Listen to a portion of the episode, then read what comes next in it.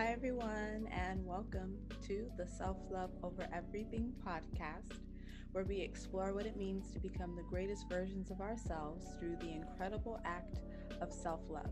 This is the third episode titled How to Learn to Love Yourself. And today I'd like to help you begin or continue on your journey of self love by sharing three steps to help you learn to love yourself more, as well as some practical practices that you can use along the way. I'm your host, Snowi Lee, but you may know me as Poetic Touch on Instagram.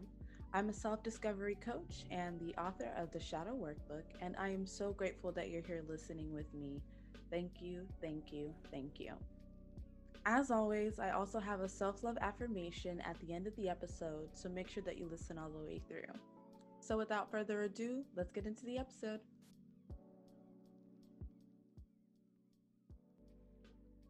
There are many different routes that you can take along the journey of self love, but today I'd like to share three steps that truly change the trajectory of my path in hopes that you may find it helpful on yours. Step one become more mindful. In order for actual personal development to occur, which is what the self love journey is, you have to not only become aware of the way that you react and respond to negative, but also positive situations and circumstances in your life. But more importantly, you need to understand why you respond the way you do. This state of awareness or mindfulness helps you to step into a third party perspective and see things from another point of view. In time, you'll notice this increased state of self awareness can actually prove as a valuable tool uh, along your self love journey. Step two practice self acceptance. I've touched on this previously um, a little bit. I think it was on the second episode of Do You Even Love Yourself? I think I kind of touched on the guilt that I experienced when I came to the realization that I needed to begin practicing self love. And if I could surmise the biggest lesson on this journey of self love, I have to say that it's loving who you are and why you are the way that you are. We're all perfectly imperfect, you know, with our own unique stories and experiences to share. And frankly, it's in those stories and it's in those experiences that we have that make us who we are. Everyone has learned traits and behaviors from their childhood that they wish they wouldn't have. And everyone has moments in their lives that they're not so proud of. In hindsight, these things are out of our control because they are part of the past and there's nothing that we can do to alter or change that. But what we can do is we can focus on the way that we carry ourselves going forward and the way that you affect others. A big part of moving forward along the self love journey, one of the largest steps is truly accepting your past for what it is and taking that energy and focusing on the future and what it can be. Step three stop comparing your life and your journeys to others. It's completely normal and natural to compare yourself to your peers, but just as you have parts of your journey that you don't readily share, so do others. Everyone has a different journey to take, and no two paths are the same. So, to compare yourself to the journey of another person is silly. We are all so unique and so different that for us to have the same trajectory is literally impossible. So, comparing your journey to someone else or someone else's journey is a complete waste of thought, complete waste of time, a waste of energy, a waste of effort, a, a waste of brain power. Instead of comparing yourself to someone else, Compare yourself to you. Are you a better person than you were yesterday? Are you a better person than you were last year? Have you done anything for someone without expecting something in return? Are you happy? Like, these are the things that you need to be focusing on. These are the things that you need to be ca- comparing, not yourself to someone else. There are too many women out here filled with amazing potential, and they are too busy wasting that time looking at the next person. You could be focusing on your craft, perfecting your skills, honing in on your life's purpose. You are you, be you. okay, a little rant. And this leads us to the quote that I'd like to share in today's episode. You carry so much love in your heart. Give some to yourself.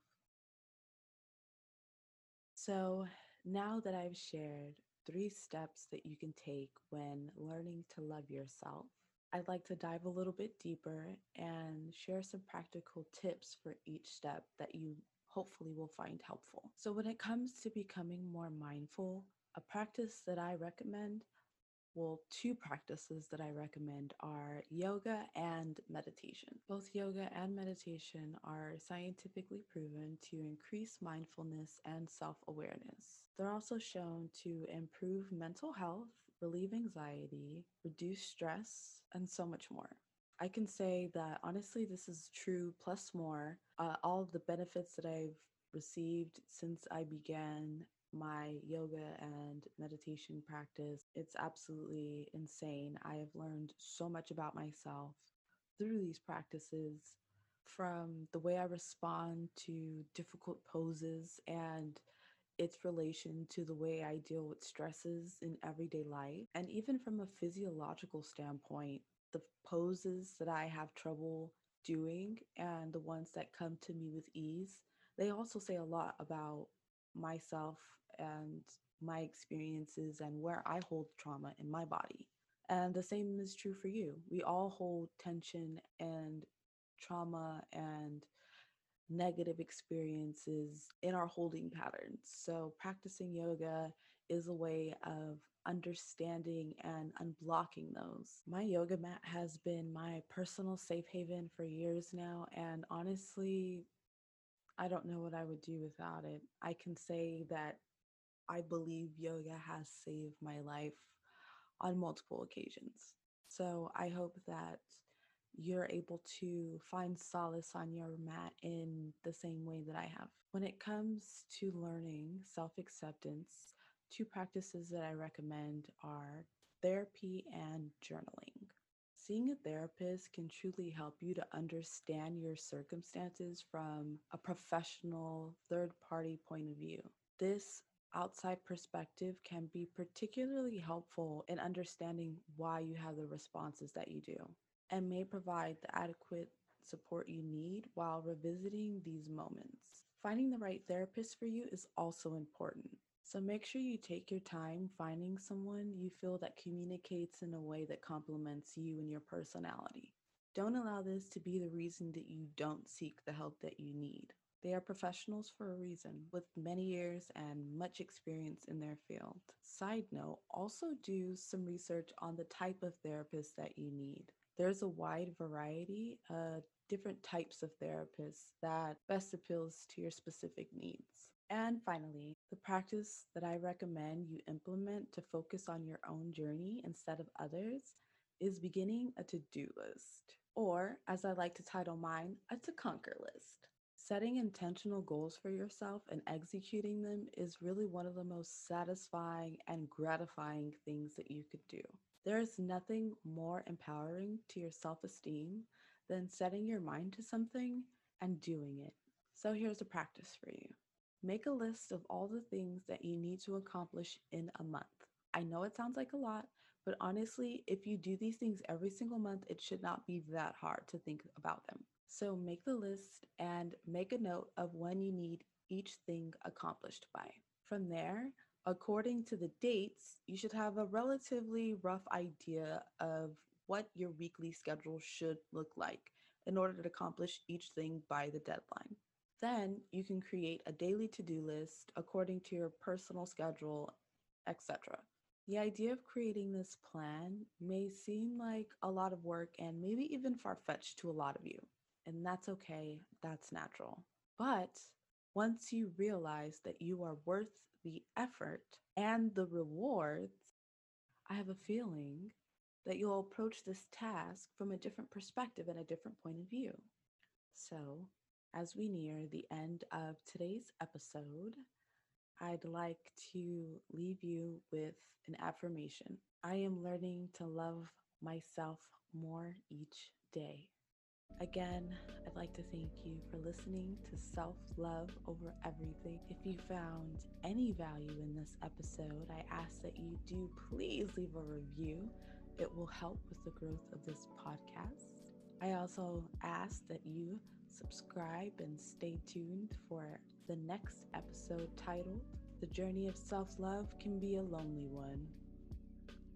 I'll also be sharing some practices that you can use to embrace time by yourself and enjoy your own company. This podcast is dedicated to women on the journey of self love. Welcome. Your heart is safe here. As always, it's my absolute honor to serve you. okay. But today I'd like to share. We're going to do this. We're going to knock this out. It's going to be fun.